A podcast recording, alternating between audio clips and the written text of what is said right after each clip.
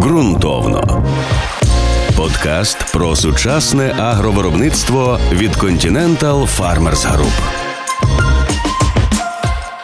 Доброго дня, мене звати Олександр Дерев'янченко. В компанії Continental Farmers Group я займаюся організацією науково-дослідної роботи. Сьогодні з нами Олександр Акулов, і ми будемо сьогодні говорити про особливості підбору протруйників, обмін досвідом і розбір поширених помилок. Добрий день. Добрий день, Олександр Юрійович. В принципі, сезон осінній, як би такий по підбору протруйників, уже завершився. Хотів би отримати від вас поради для майбутніх сезонів, на що безпосередньо потрібно звертати увагу під час вибору протруйників. А що таке саме головне? Дякую за запитання. Сьогоднішній рік ми заклали велику кількість е, лабораторних і польових дослідів, і частину результатів польових дослідів ми вже проаналізували. І відповідно я би хотів поділитися не тільки якимись теоретичними знаннями, а й практичними наробками, тому що кожен рік по-своєму непростий і є декілька важливих моментів, на які аграрії часто не звертають увагу. Зазвичай, коли підбирають протруйник, орієнтуються на декілька показників: хімічний склад, перелік хвороб, які він може або не може контролювати, ну і звісно, ціна. Коли мова йде про норми використання, то там є певний діапазон. Е- від мінімальної до максимальної, деякі компанії беруть максимальну дозу, тому що вважають, що це спрацює найкраще, дехто мінімально, тому що намагаються заощадити, а хто-то розраховує середній показник, щоб були і вовки ситі, і вівці цілі. Насправді у кожного протруйника зазвичай є ще одна важлива особливість, на яку не звертають увагу. Це регуляторні властивості по відношенню до рослини господаря. До складу майже всіх е, протруйників, які зараз є на ринку України, обов'язково входять сполука із класу триазолів, і доволі часто входять сполуки із класу стрибілуринів. І вони певною мірою можуть впливати не тільки на розвиток е, патогенів, а ще і на розвиток самого, е, самої рослини. Олександр Юрійович, а можна зробити якусь таку градацію стосовно фітотоксичності або пригнічення ріст е, регулюючих властивостей протруйників у розрізі там е, групи там триазоли, стробілуріни, карбоксаміди, тобто як їх можна погрупувати по регуляторних властивостях на проросток е, озимих зернових? Дивіться, найбільший вплив власне на розвиток зернових, найбільш виражені регуляторні властивості мають сполуки із класу триазолів. Вони здатні пригнічувати синтез гормону гібереліну в рослинах, а завдяки цьому трішечки уповільнюють розвиток надземної частини. Певною мірою ми зараз це використовуємо. Ну, наприклад, коли стримуємо переростання ріпаку, стимулюємо його кущення, ховаємо точку росту, щоб він не вимерзав. Це власне ми і спостерігаємо вплив триазолів на е, гібереліни.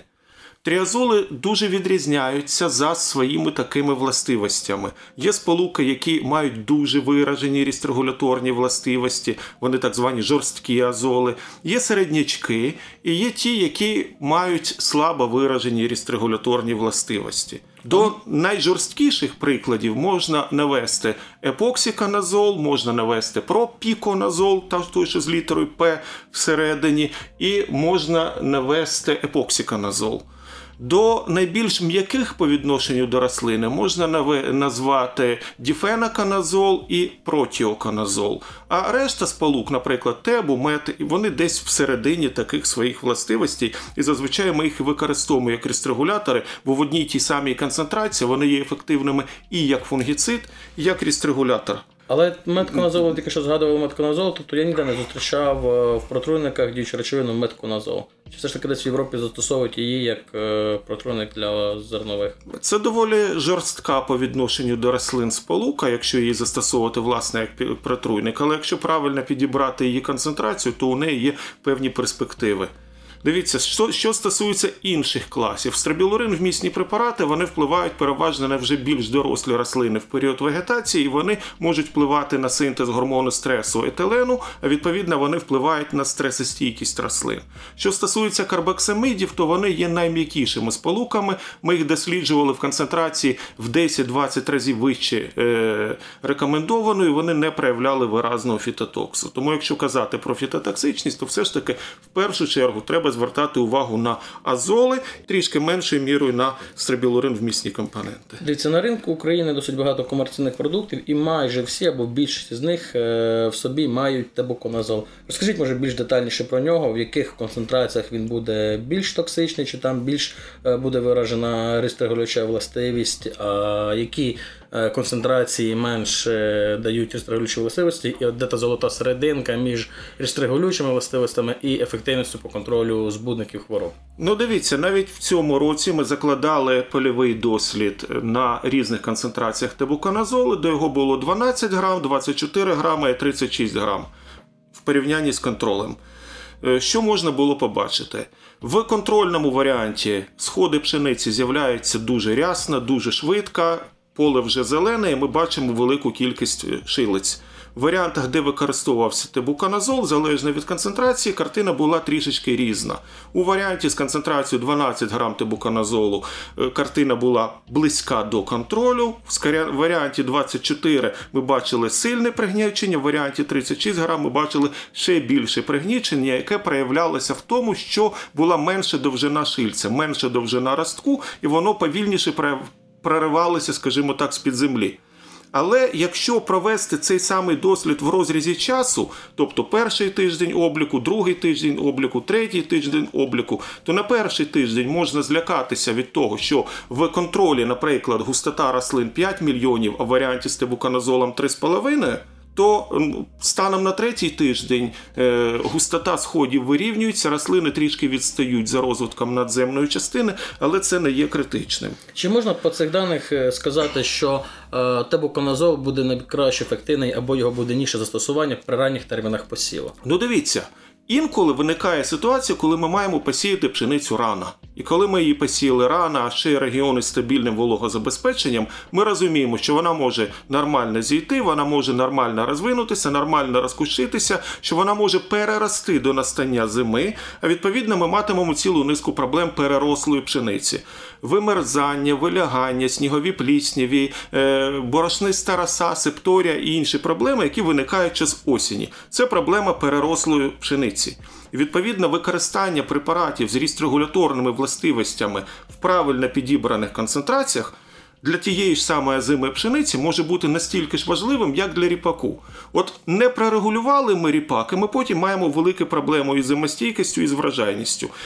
Те саме ми можемо робити на пшениці. Тобто на ранніх посівах в вологозабезпечених регіонах препарати, які проявляють то, що я назвав фітотоксом, може бути благом. Є протилежна тенденція, коли у нас є пізні посіви. Коли у нас є пізні посіви, і коли ми висіваємо пшеницю в непрогрітий ґрунт вже фактично перед настанням холодів, у нас є ризик того, що вона піде зимувати недорозвинене, що вона піде зимувати в шилі.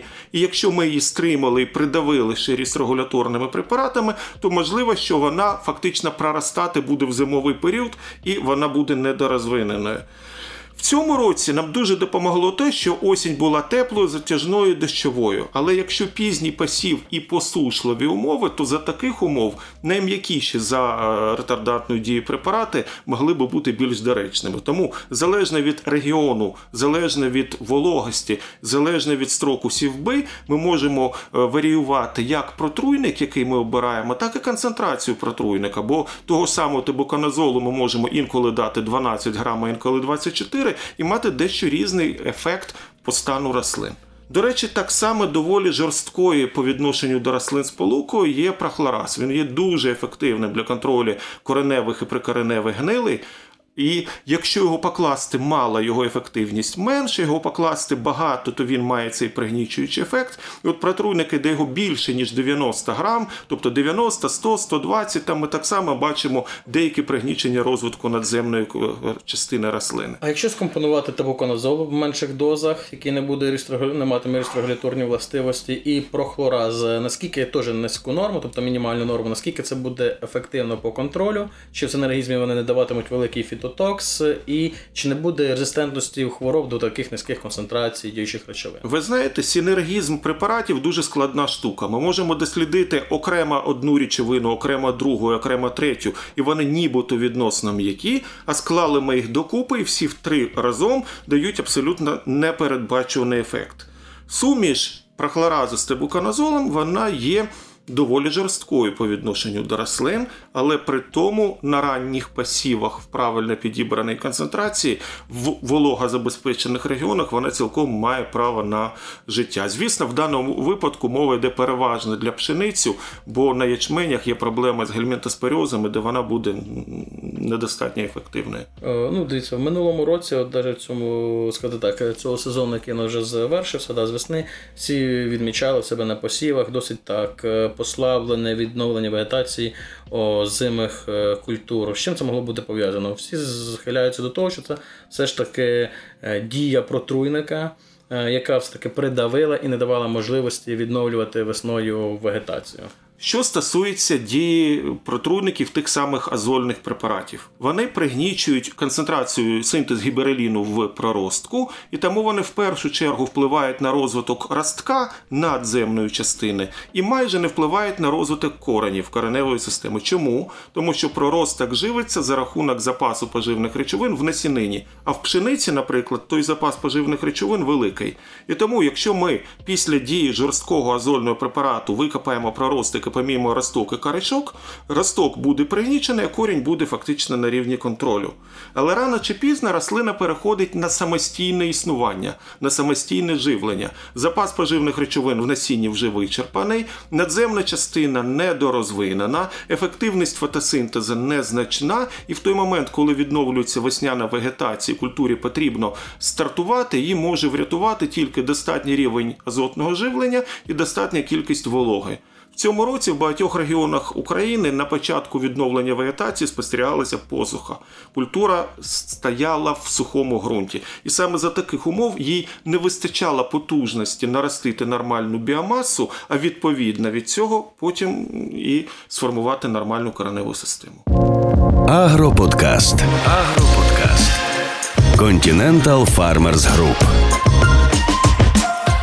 Можливо, можете підказати нам, допомогти таки розібратися в тих кращих діючих речовинах, які найбільше охоплюють е, перелік хвороб, збудників хвороб по контролю. Кращих препаратів і ідеальних сумішей фактично не існує. Є варіанти дуже сучасних, е, дуже дорогих трикомпонентних фунгіцидних протруйників, які забирають більший спектр хвороб, які існують на ринку. Але вони є дуже-дуже дорогими і в умовах воєнного часу не в усіх регіонах і не в усіх випадках варто їх застосовувати. Підбір протруйника визначається тим, який це регіон, яка планова вражайність, скільки добре ми дамо під ту культуру, е, від того, яка якість насіння насіння. Бо якщо насіння хворе, треба підбирати одні речовини, якщо насіння здорове, ми можемо певною мірою заощадити.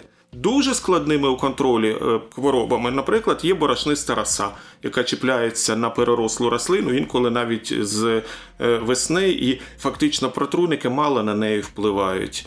Е, наприклад, та ж сама септорія має резистентність до тебуканазолу, має резистентність до азоксістрабіну, і відповідно там так само треба підбирати якісь більш спеціалізовані сполуки. Наприклад, для короневих і прикореневих гнилей цілком достатньо тебуканазолу азол, прохлораз, вони їх контролюють ідеально. Що стосується сашкових хвороб, то е, Якщо казати про тверді сашки в широкому сенсі, то еталоном протягом тривалого періоду часу вважався тибуканазол.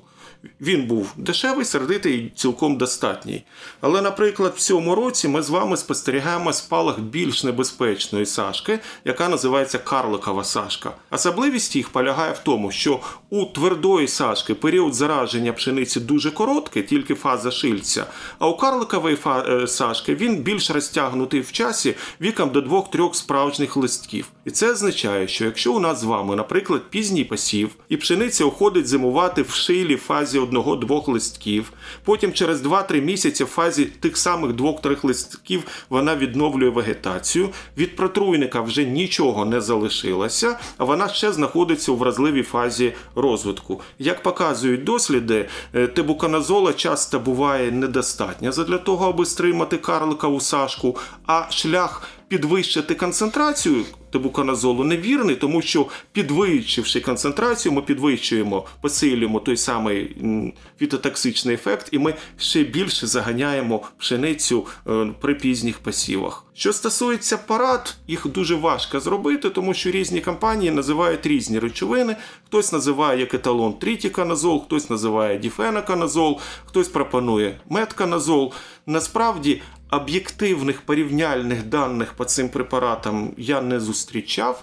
І більш того, зазвичай, коли мова йде, е, розмова йде з продавцями хімії, вони пропонують свою суміш свій препарат, але коли їх просять дати гарантії, от чи можете ви гарантувати, що ми використовуємо цю діючу речовину, у нас не буде карликової сашки. Вони відразу ж починають казати 555 варіантів. Ну, це треба врахувати, яка буде погода, яка буде вологість і так далі. Задля того, аби зробити свої власні висновки в цьому році, ми скористалися нагодою, взяли насіння азимої пшениці спеціально заражена карликовою сашкою неймовірної кількості, тобто кількість пор мільйони штук на одну насінину. Ми протруїли це насіння цілою е, низкою однокомпонентних азольних препаратів, і ми сподіваємося, що на умовах пізнього посіва цей дослід буде вдалий, що десь ближче до збирання врожаю ми побачимо розвиток карликової сашки, і тоді я чітко скажу, що з азолів такий-то в такій-то концентрації працює краще.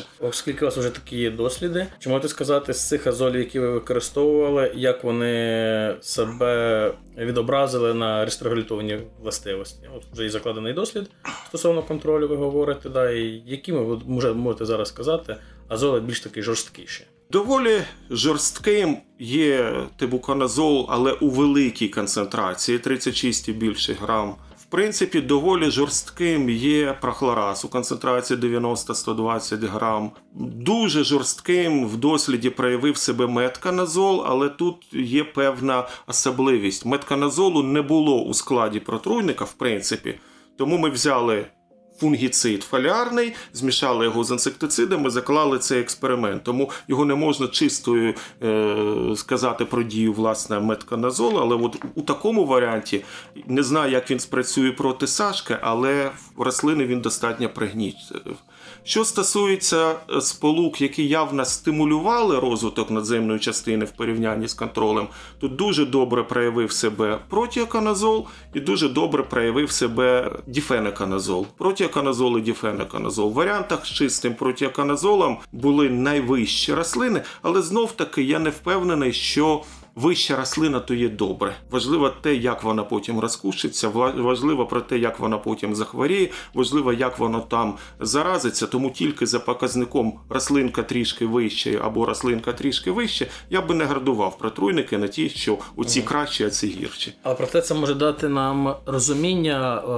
Е коли все ж таки застосовувати якусь діючих речовин, в залежності там, від термінів посіву. Абсолютно можна вірно. перенести одні діючі речовини, які мають найбільш регулятивні властивості, ми можемо їх перенести на ранні посіви, те, що менш фітотоксичне, дає більший прирост е, вегетативної маси, можна перенести на більш пізні посіви. Абсолютно вірно. Аграріям України бажано навчитися е, підбирати протруйники нормового використання залежно від е, таких особливостей, як регіон посіву, вологість ґрунту. Ну ви ж розумієте, аграрії вони готові підбирати, вони завжди відкриті до підбору, але просто немає тієї інформації, яка б могла б сказати, оці дічі речовини для ранніх посівів, ці дічі речовини для пізніх посівів. Тобто є певні рекомендації виробників, які не завжди збігаються від е, під обставин, які складаються у фермера, да, в аграріїв, тому вони і шукають інформацію, де буде чітка якась там градація. Оце можна розглядати для ранніх посівів, або ці самі діючі речовини, тільки в других нормах для пізніх посівів. Оце, що хоче зараз на ринку бачити аграрії. Можливо, саме для того ми з вами зустрічаємось, для того, аби не рекламуючи або не контррекламуючи певні кампанії, розповідати про механізми дії, е, розуміючи механізми, аграрій завжди знайде собі вихід. Також зараз на ринку набувають е, все більше і більше популярності біофунгіциди. Е, що можете сказати про них, про їхню ефективність, наскільки вони ефективні, чи є до них резистентність, чи взагалі є право на існування там в структурах, в технології вирощування дані препарати? На мій погляд, біологізація ґрунтів це дуже гарний шлях, який дозволить нам долати проблеми хвороби і е, збільшити ефективність вирощування наших культур. Якщо наш з вами ґрунт є живим і в ґрунті є активна мікробіота, то це дуже корисно сприяє розвитку рослин. Формуються мікоризні сполуки, перехоплюються ем, токсичні метаболіти, перехоплюються сигнальні молекули коренів, знищується запас ґрунтової інфекції і так далі. Тому живий ґрунт завжди кращий, ніж мертвий. Але якщо казати про напрямки біологізації ґрунтів, то тут є кілька таких важливих моментів. Ну, по-перше, є різні трактування біофунгіцидів. Одні біофунгіцидами називають препарат, тобто живу культуру гриба або бактерії. Дехто називає метаболіти гриба, бактерій, скажімо так, ті антибіотики і е, інші речовини, які вони е, виділили. В вузькому сенсі термін біофунгіцид використовується взагалі для очищеної хімічної молекули, яка є аналогом звичайного фунгіциду, але синтезована біологічним шляхом, наприклад, там сорофен А. Що стосується застосування біопрепаратів на ринку, то тут є ціла низка нюансів, тому що не завжди ті види, які ми застосовуємо на полі, є ефективними, не завжди вони є придатними для цього регіону, для цього ґрунту, не завжди вони є життєздатними. Термін придатності біопрепаратів зазвичай є дуже-дуже обмежений, особливо рідких форм. Тому придбати каністру і застосувати її там через місяць, це може бути не мати абсолютно ніякої ефективності. Тому я би не хотів сказати, що компанії України, які продають біологічні препарати, продають щось дуже-дуже погане. Але на моє глибоке переконання, найбільш ефективним способом є не внесення чужорідних інокулянтів, які вирощені десь там в якомусь тропічному регіоні земної кулі і виділені з ґрунту з Папуавнової Гвінеї, а оживлення власної мікробіоти. Тобто постійне використання жорсткої хімії, постійне використання виключно мінеральних добрив, використання безводного аміаку і так далі, воно певною мірою вбило і пригнічило нашу з вами мікробіоту. Якщо ми з вами будемо хоча б інколи висівати сідератні культури, або зберігати в ґрунті хоча б якусь частину рослинних рештків, які є е, живленням для цих мікроорганізмів. Якщо ми з вами будемо вносити органічні добрива, хоча б інколи на наші з вами поля, то ми з вами можемо відновити е, чисельність. Аборигенних видів мікроорганізмів, аборигенних, тобто тих, які були на нашому полі. Якщо вони живуть, вони будуть непогано працювати. Дякую. І думаю, Олександр Юрійович, на цьому будемо завершувати. Ми можемо повернутися потім із таким маленьким, можливо, текстовочкою, якщо у нас нашим записом будуть певні питання від фермерів, все ж таки, е, що вони хотіли більше е, відкрити якусь тематику або якийсь напрямок, і самі діючі речовини, щоб поставити їм там градацію по ефективності, чи там розробити е, певний перелік, які діючі речовини підходять до якоїсь зони зволоження. чи до термінів посіву, то ми можемо потім повернутися із таким е, статтєю у нас на е, групі Континент інновації. Добре, дякую. Якщо будуть запитання, завжди готовий спробувати їх розкрити. Все, Дякую. Дякую ще раз. Провідні експерти та цінні поради у подкасті ґрунтовно від Continental Farmers Group.